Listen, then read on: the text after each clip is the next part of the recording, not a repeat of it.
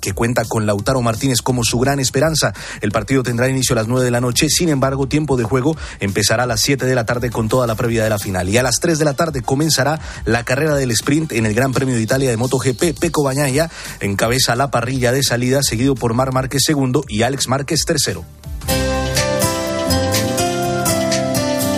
Y hoy en el espejo, eh, atención a esta historia. La gracia, Álvaro ya se está riendo. Buenas la tardes, gracia, buenas tardes, Álvaro. La gracia que tuvo que hacerle a Pedro la curación de su suegra. A y ver, la pregunta es, ¿la gracia va con mayúscula o con minúscula? Pues yo el guion la tengo con mayúscula y entiendo que el Ese es el juego. ¿verdad? Es Ese es el juego. Mira, Jesús curó a la suegra de Pedro, pero hay un detalle que a mí siempre me pasó desapercibido. Pedro nunca le dijo a Jesús que su suegra estaba mala. ¿Le daba vergüenza o no quería que Jesús lo supiera? Es una de las maravillosas historias que he redescubierto gracias a un libro, La gracia de Cristo, de Enrique García Máquez.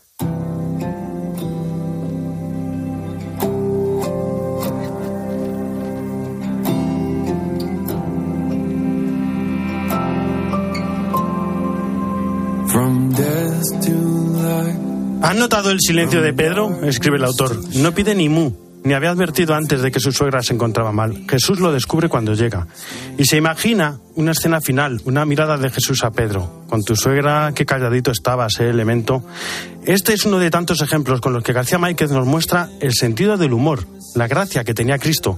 Otros ejemplos podrían ser la hipérbole surrealista del pasaje de la viga en el ojo o el momento en el que solo tienen cinco panes y dos peces y Jesús les dice, traédmelos, como si se lo fuera a comer él solo. O ver a un hombre de 30 años andando sobre las aguas en medio de una tormenta. ¿Un sentido del humor divino? Bueno, lo bueno de este libro que recomiendo no es lo que en él se expone, sino lo que propone, releer el Evangelio y en esa nueva lectura, pues ver la sonrisa de Cristo. Se trata de ver en Jesús el sentido del humor, cualidad humana, sin caer en el exceso de ver toda su vida como una comedia, aunque esta comedia fuera divina. Un equilibrio perfecto que podrán leer en este libro editado por Ediciones Monóculo. La gracia de Cristo y su sonrisa en los Evangelios.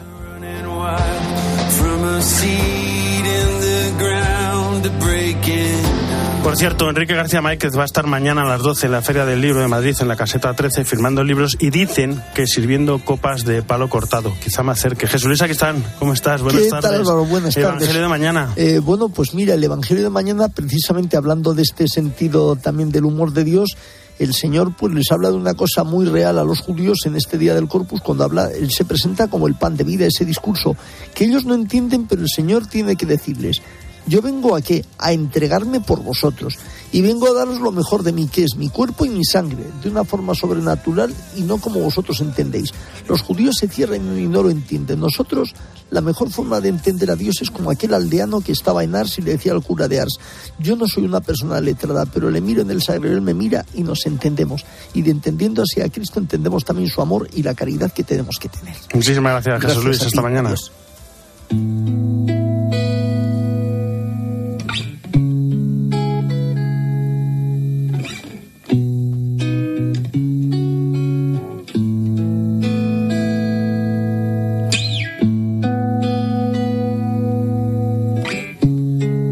Se trabaja y mucho para una vida libre de violencia contra las mujeres. Cristina Sánchez, ¿cómo estás? Buenas tardes. ¿Qué tal Álvaro? ¿Cómo estás? Pues mira, lo que llevamos de año, 21 mujeres han perdido la vida a manos de sus parejas o exparejas. Según el INE, el número de víctimas ha crecido un 8,3% entre 2021 y 2022 y aunque la violencia de género existe a todos los niveles y está muy arraigada en la sociedad, muertes y malos tratos eh, denunciados son la punta del iceberg, dicen los expertos y expertas en la materia. Uno de los grandes problemas, porque hay muchos que observan eh, estas personas que se dedican a trabajar para erradicar la violencia machista, es un repunte en los jóvenes. En las mujeres mayores era una realidad en muchas ocasiones oculta. Después apareció una generación intermedia que ha luchado mucho contra esta lacra y ahora tenemos jóvenes y adolescentes con un problema muy serio. Eh, uno de los motivos es que los modelos masculinos que se plantean a las chicas tienen que ver con la violencia y el control. Muchas dicen que el que la controla lo hace porque la quiere. Esto lo explica Carmen Montejo, que es médico de familia y parte de la Comisión Diocesana para una vida libre de violencia contra las mujeres de la Archidiócesis de Madrid.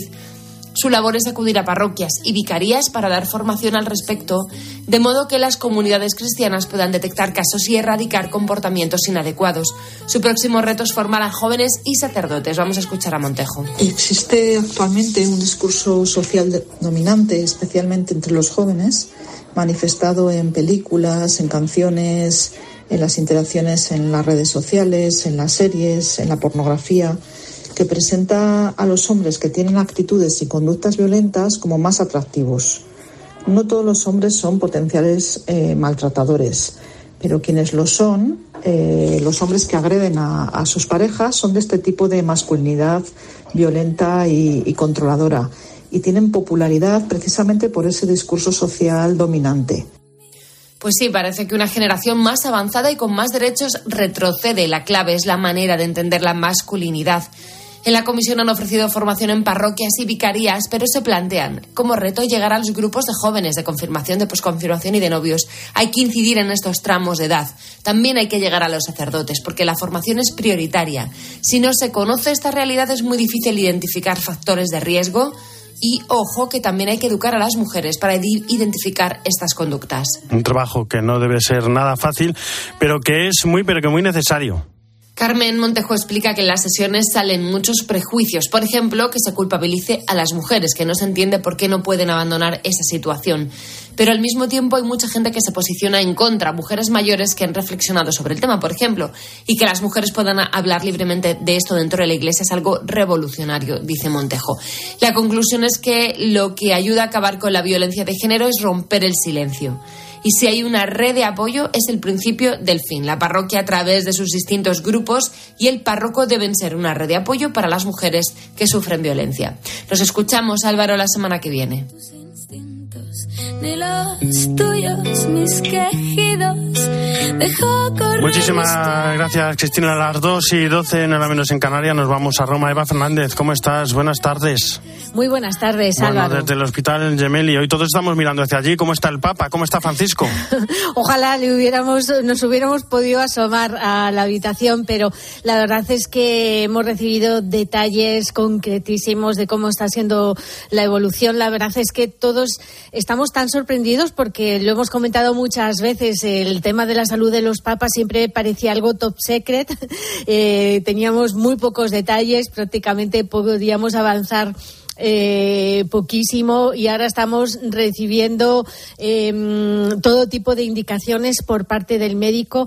Hoy el doctor eh, no ha podido ser más explícito explicándonos cómo se ha desarrollado la, operación, cómo está evolucionando, cómo tiene que cicatrizar esas, eh, esas heridas que tiene ahora mismo en el abdomen el Papa. Eh, lo mejor que podemos hacer es, es escuchar cómo se encuentra en estos momentos el Papa. El Santo Padre comenzó a alimentarse el otro día con dieta líquida y hoy comienza con semilíquida, lo que significa que estamos incrementando la comida que puede asumir. No tiene fiebre y está hemodinámicamente estable, es decir, todas las funciones cardiorrespiratorias son normales. O sea, tutte le funzioni cardiorespiratorie sono normali. Pero eso sí, vamos a tener mañana una pequeña sorpresa que supongo que la rueda de prensa hoy con el médico era para disipar cualquier, eh, eh, cualquier duda. Y es que eh, los médicos han aconsejado al pontífice que mañana domingo no se asome a rezar el ángelus como era su ilusión y su intención. Bueno, es lógico. Es lógico, es lógico. Pero ¿qué pasa? Que los médicos le han, le han, dicho que en estos momentos la herida que tiene, como sabemos que le, no soy, yo no soy una experta, no soy cirujana, aunque casi con todos los detalles que nos están dando, pues estamos aprendiendo muchísimo, ¿no? Pero realmente la malla que, que le colocaron al momento de retirar todas las adherencias necesita que, eh, que, que, los músculos en los que está insertada pues cicatricen de forma óptima. Y por lo tanto los médicos le han insistido mucho en que mañana eh, procurara no mm, incorporarse asomarse al balcón porque es distinto incorporarse simplemente de la cama a estar caminando. Entonces eh, el Papa parece ser que ha cedido a, a, a estas sugerencias del, del su equipo médico.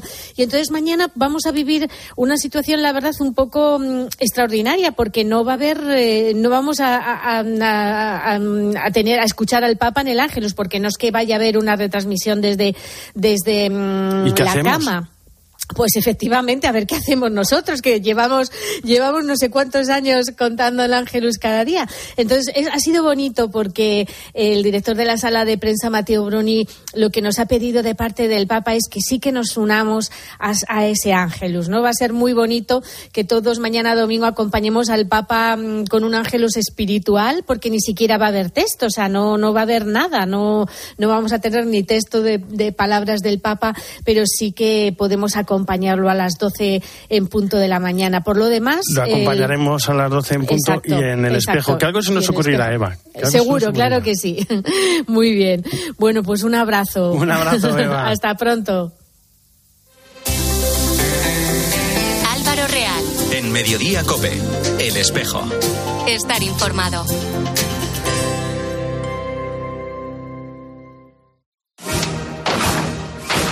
Los auténticos magníficos. Los originales. Algunos trabajan por la paga, otros eh, solo porque disfrutan con el peligro y con el placer de la lucha. Él y sus hombres nos roban las provisiones dejándonos morir de hambre. ¿Sí? ¿Por qué no contratan hombres? Los siete magníficos. ¿Cuántos sois? Ya somos siete. A ver qué pasa. El domingo a las seis y cuarto de la tarde en 13. En Mediodía Cope, El Espejo. Estar informado.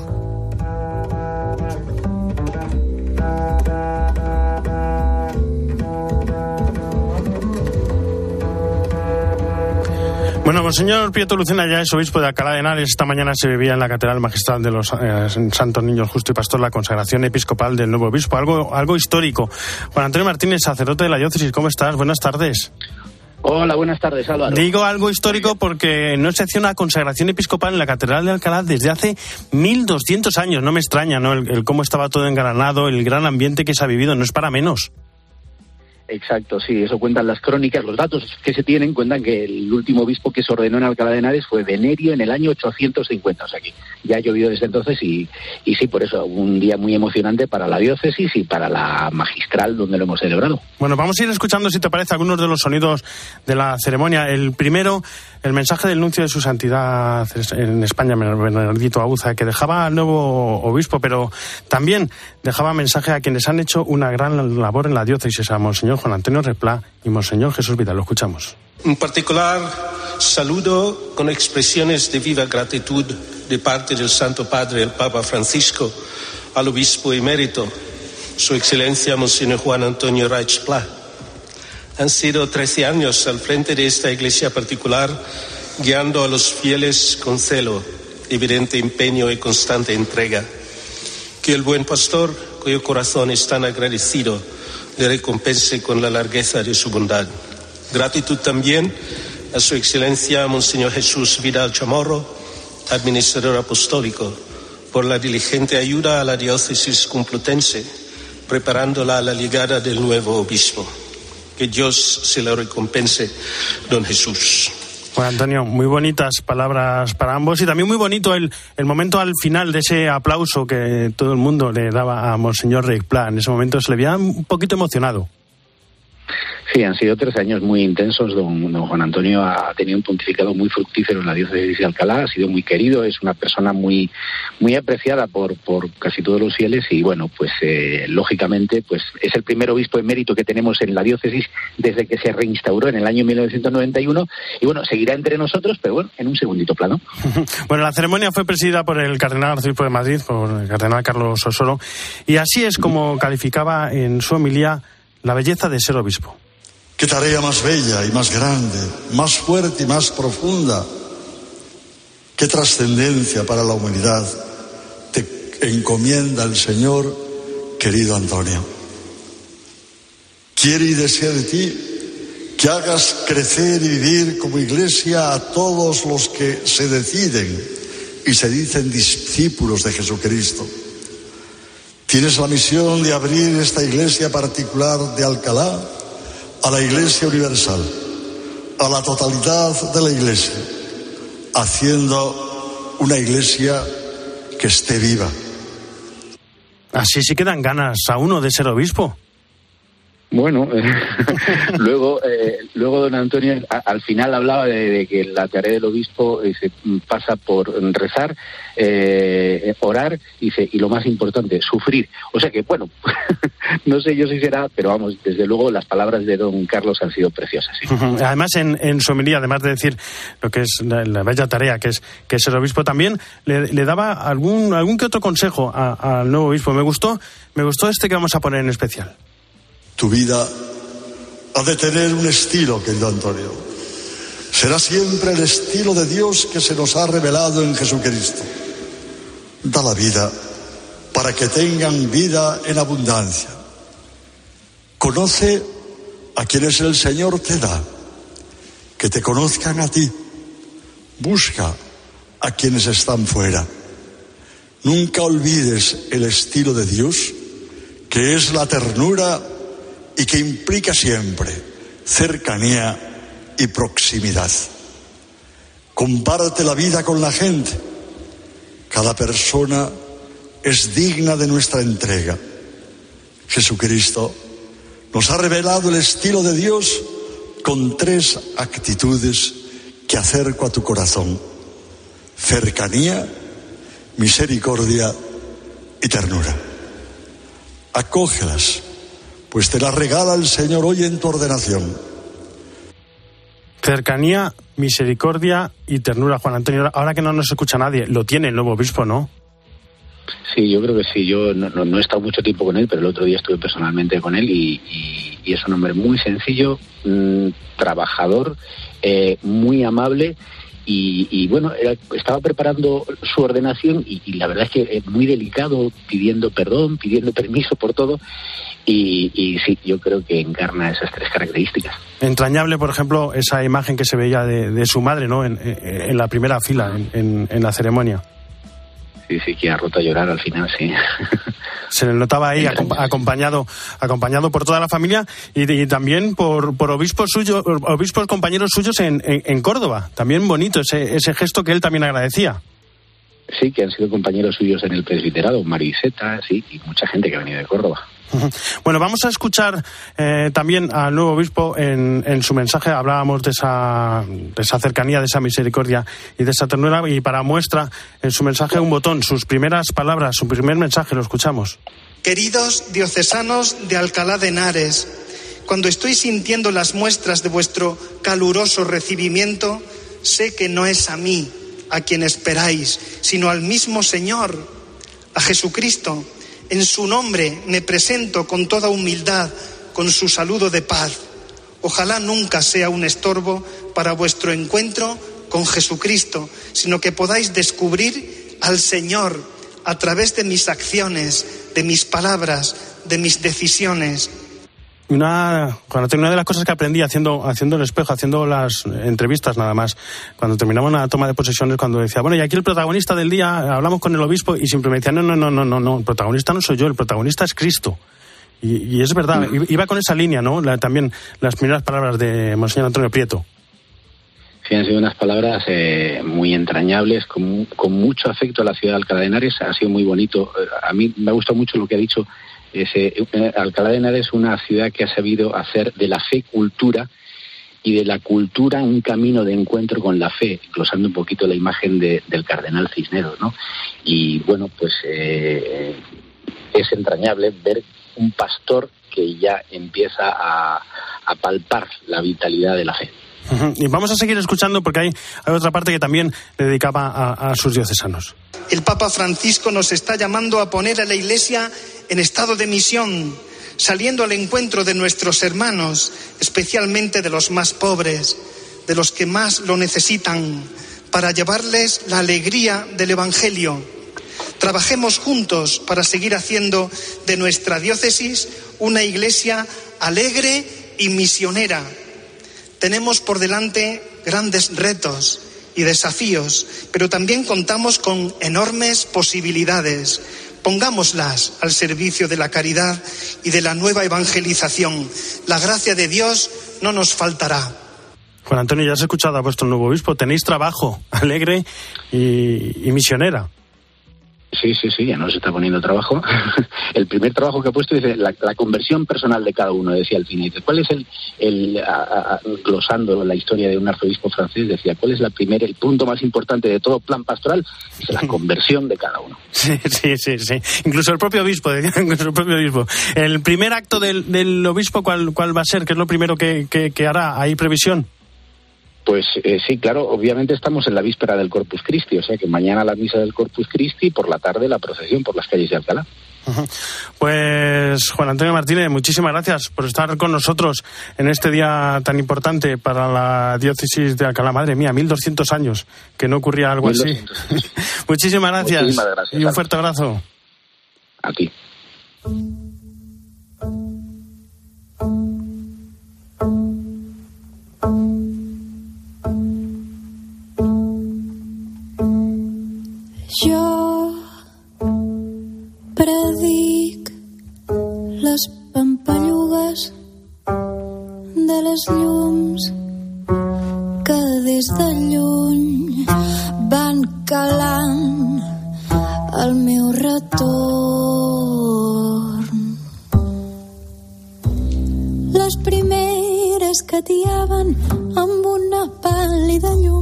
Saben que, que no nos gusta hablar de la pobreza con números y datos. Es que es gente que sufre con nombres y apellidos. Y es gente la que ayuda con nombres y apellidos. Mario Acudia, ¿cómo estás? Muy buenas tardes. ¿Qué tal Álvaro? Muy buenas tardes. Mañana celebraremos la solemnidad del Corpus Christi, el Día de la Caridad, con el lema Tú tienes mucho que ver, somos oportunidad, somos esperanza.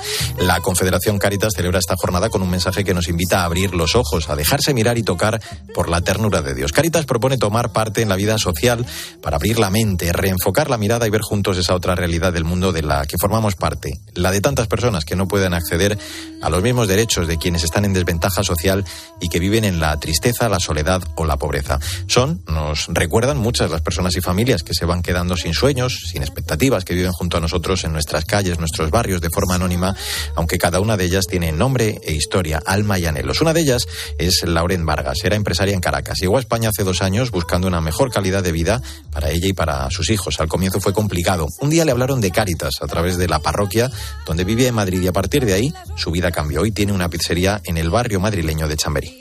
Que me sentí tan escuchada por ella, tan acogida. Y sobre todo no fue algo como, mira, esta es tu ayuda y chao, o ven cada mes y listo, sino fue algo como, como te sientes, eh, qué, esperas de encontrar acá, eh, cómo están tus hijos, cuándo vendrán, o sea, algo general de, de mi bienestar. En serio, noté su interés y cómo se puso en mis zapatos y desde allí empezó como una ruta conmigo. Lauren, laboralmente lo que te podemos brindar es esto, eh, eh, psicológicamente esto y así, financieramente esto. O sea, en todos los aspectos que yo necesité, tuve su acompañamiento. Vivimos tiempos de crisis acumuladas. Nos recuerdan desde Cáritas que ha sido un año marcado por la guerra de Ucrania y la inflación, una situación que ha acrecentado la pobreza y la desigualdad. Ante esta situación, además de ayudas para la cobertura de necesidades básicas, se apoya a estas personas para que puedan tratar de ganar autonomía o accedan a derechos esenciales, entre ellos, por ejemplo, la vivienda. Año tras año se fragua el milagro de seguir creciendo y aumentando, también mejorando esta atención. Todo ello, en parte, gracias a la generosidad de tanta gente que reconoce y apoya la impresionante labor de Cáritas. Algo en la que, como dicen, tenemos mucho que ver porque es uno a uno con nuestro compromiso y generosidad con lo que podemos hacer mejorar este mundo. Hasta el próximo día.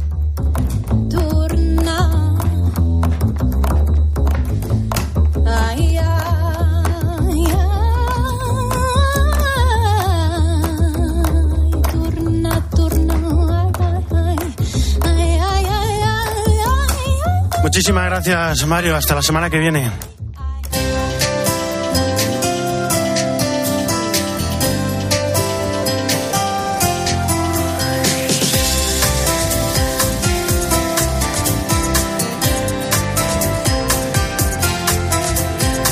En la producción Jesús Saquistán, en control técnico Cinta Molina y en control central Jorge Fuentes. Ya saben que el espejo no termina sino que gira y ahora nuestro reflejo se abre hacia la información política y nacional hoy de la mano de Guillermo Vila. Guillermo, buenas tardes de nuevo. ¿Qué tal? ¿Con qué vamos hoy? Buenas tardes. Pues mira, precisamente hoy vamos a hablar de un milagro. Eh, lo ocurrido en Colombia, donde después de 40 días han aparecido cuatro niños, cuatro menores de edad, que se accidentaron, tuvieron un accidente con una avioneta y la esperanza ha hecho que hoy por fin podamos decir que están sanos y salvos. Enseguida.